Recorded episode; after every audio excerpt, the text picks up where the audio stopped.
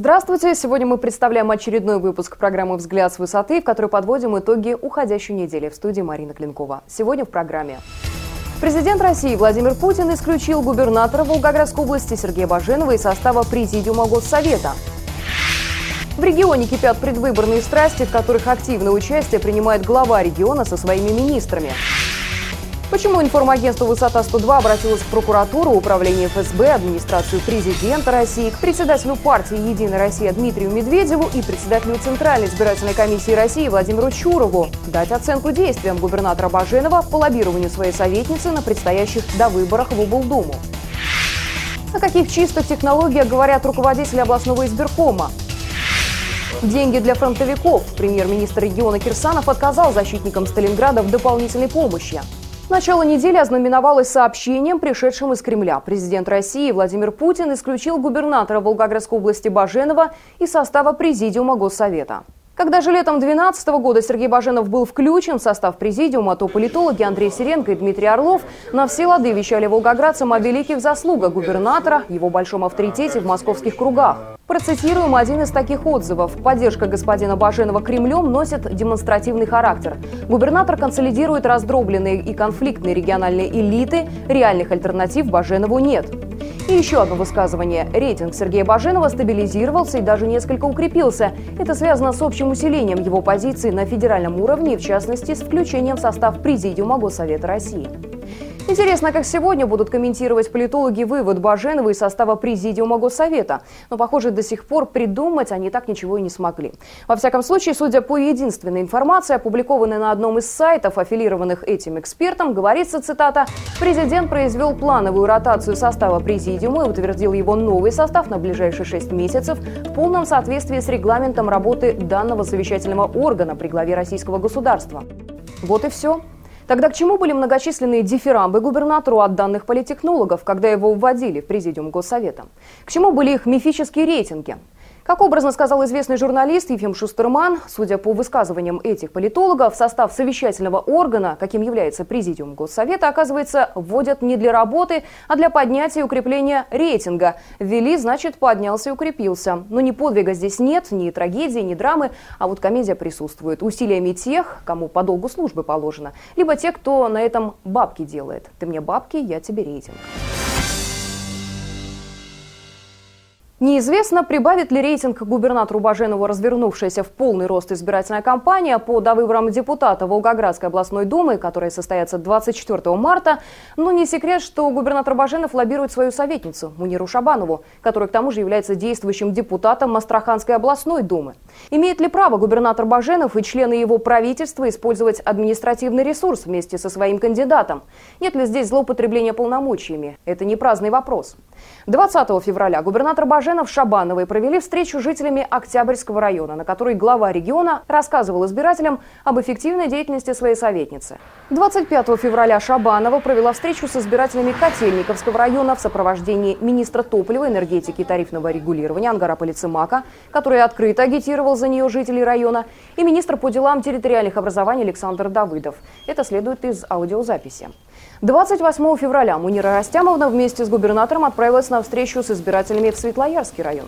В связи с этим редакция информагентства «Высота-102» обратилась в прокуратуру, управление ФСБ, администрацию президента России, к председателю партии «Единая Россия» Дмитрию Медведеву и председателю Центральной избирательной комиссии России Владимиру Чурову дать оценку действиям губернатора и пояснить, на каком основании чиновники Волгоградской области нарушают федеральное законодательство.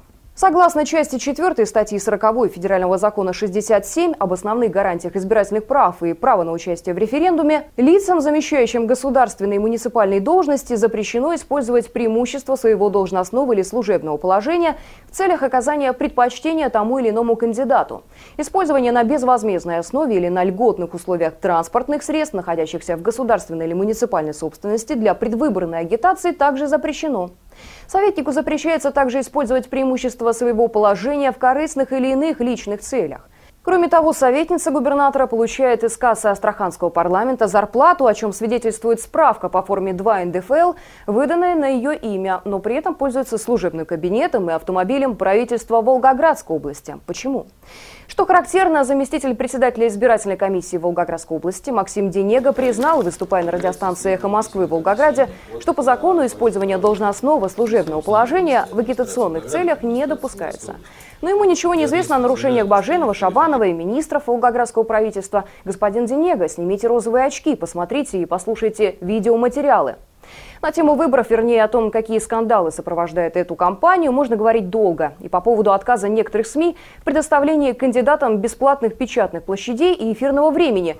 И по поводу печати 125 тысяч экземпляров бюллетеней в почти никому не знакомой типографии, что было сделано впервые за всю историю волгоградских выборов. И это тоже вызвало вопросы. Раньше облсберком пользовался услугами таких крупных э, типографий, которые все знали. Э, что они собой представляют. Там контроль, соответственно, надлежащий был. Вопросов никогда к ним не было по качеству.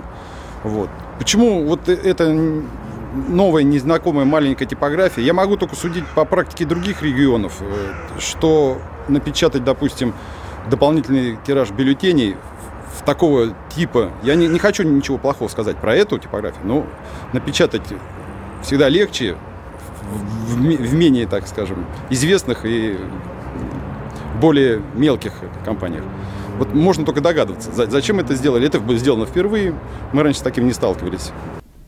При этом, как уже сообщало информагентство, отпечатано невероятное количество открепительных удостоверений, аж 4 тысячи. Еще тысячу облсберкома оставил себе про запас. То есть количество открепительных, выделенных для довыборов депутата облдумы по Городищенскому округу, оказалось в 2,6 раза больше, чем на выборах депутатов Госдумы в декабре 2011 и в 1,8 раза больше, чем в марте 2012 года при голосовании за нового президента страны. И это при том, что сам председатель Волгоградского избиркома господин Сиротин получил частное определение Волгоградского областного суда в целях недопущения впредь нарушений прав и законных интересов граждан облсбиркома. Более того, его предупредили в прокуратуре. Э, все мы помним, что в ходе выборов депутатов Госдумы, выборов президента, в СМИ муссировалась тема манипуляций с открепительными удостоверениями. В отдельных случаях коллективные Выезды в другие районы и голосование по открепительным удостоверениям обсуждались в контексте искусственного создания нужного количества голосов на определенных участках. Не лучшим образом выглядят и представители органов власти, которые, используя свое служебное положение, пытаются создать преимущественные условия для отдельных кандидатов. Хотелось бы сегодня остановиться еще на одном ухищрении, э, которое э, изредка пытаются предпринимать лица, участвующие в избирательном процессе. Я говорю о неожиданных решениях руководителей крупных предприятий о работе организации выходные дни под различными предлогами с целью обеспечить явку на выбор своих работников и по возможности, как вы все понимаете, голосование за определенного кандидата. И в этой связи совсем уж непонятно, на чем зиждется заявление заместителя Сиротина, который он раздает СМИ. Цитата. «Никакие грязные технологии не могут заставить попасть в ящики для голосования бюллетени заведомо известной отметкой». О какой такой известной отметке ведет речь этот заместитель? Вероятно, подобные заявления, если они звучат из уст официального лица, понятны только ему и тем, кого он обслуживает. И уж если руководители областного избиркома так уверяют всех в честности и прозрачности предстоящих выборов, почему бы в этом случае не пойти самым простым путем и не установить КАИБы, автоматизированные комплексы обработки бюллетеней, где фальсификация в принципе невозможна? Чего так боится председатель Сиротин, если, выступая на заседании облдумы 28 февраля, он предложил парламентариям, которые намеревались по этому вопросу обратиться в ЦИК, что этого делать не надо? Нам нужно к единому дню голосования обучить, обучить 4500 человек, а именно по 4 человека в каждой участковой комиссии, операторов КАИБ. Сейчас в каждом ТИКе начинается обучение. Это все в рамках программы, которая уже утверждена ЦИК. Следующее. Есть пресекательные сроки. Тем же сейчас федеральным законом установлено, что... Я, я вам докладываю, наверное, вам интересно. Я вам докладываю есть предсказательные сроки. Первое, 67 законом установлено, что не позднее, чем с 20 дней до выборов мы должны утвердить форму, текст, количество бюллетеней и также порядок контроля составления бюллетеней. Это 4 марта. Второй срок пресекать. Это областным законом установлено, что не, не позднее, чем 18 дней до выборов, то есть 7 мы должны уже напечатать бюллетень. В связи с этим мы уже, даже если, это, даже если сейчас ЦИК примет решение, что я думаю, что он это не сделает, мы уже не успеваем это исполнить. Поэтому я считаю, что ваш этот манифест, где вы собрали все, и что члены комиссии у нас работают все на постоянной основе, хотя имеют право. И в том числе ваш член от КПРФ работает тоже на постоянной основе. Смотри, что, да. Не что, я просто говорю. И что вы предлагаете обязать ЦИК, чтобы нам установить проект, ну, я считаю, что это обращение не целесообразно. Поэтому прошу депутатов за него не голосовать. Но депутаты все уже проголосовали, хоть и безуспешно. Не хватило всего трех голосов, чтобы вопрос решился в пользу электронных комплексов. В основном противниками выступили депутаты-единороссы. Удивительно, но они, по всей видимости, тоже, как и руководитель облсберкома, плохо видят, что происходит вокруг.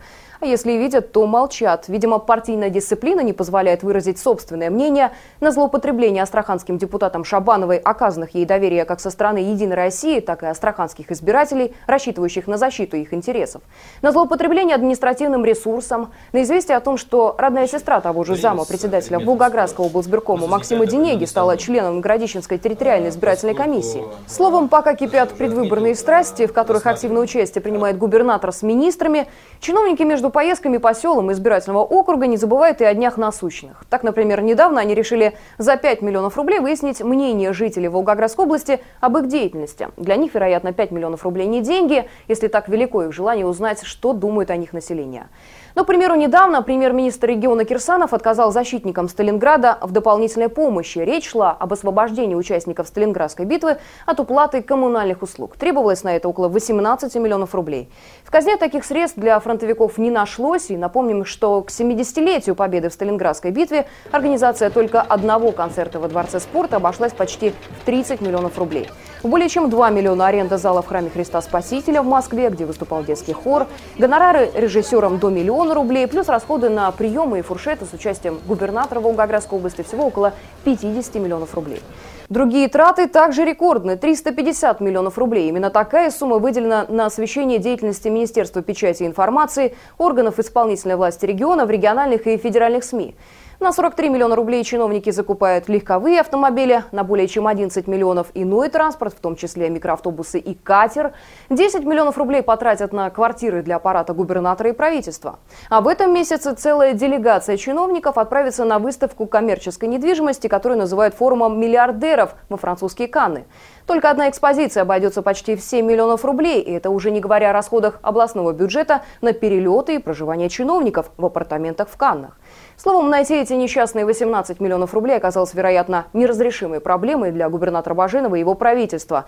Как выясняется, они заняты другими, более важными делами. Например, председатель правительства Олег Кирсанов практически сразу после вступления в должность с благословения губернатора подписал дополнительные госгарантии чиновникам и в своем постановлении 26 февраля разрешается приватизация служебных квартир чиновниками Волгоградской области.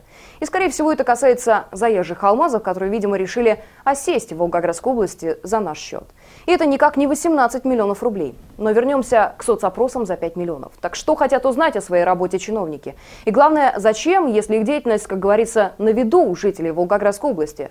Сегодняшняя власть и так прославилась своими деяниями не только в регионе, но и за пределами. Закрытием молочных кухонь, больниц, роддомов, отнятием единых социальных проездных у пенсионеров, безудержным ростом тарифов ЖКХ, отменой сельских автобусных маршрутов, отвратительными дорогами, обнищанием волгоградцев. А волгоградцы открыто на митингах и акциях протеста говорят и мечтают только об одном, чтобы губернатор Баженов и его астраханская команда как можно быстрее покинули нашу область, оставили, как говорится, волгоградцы в покое. Я Марина Клинкова. Программа «Взгляд с высоты» следит за развитием событий. До свидания.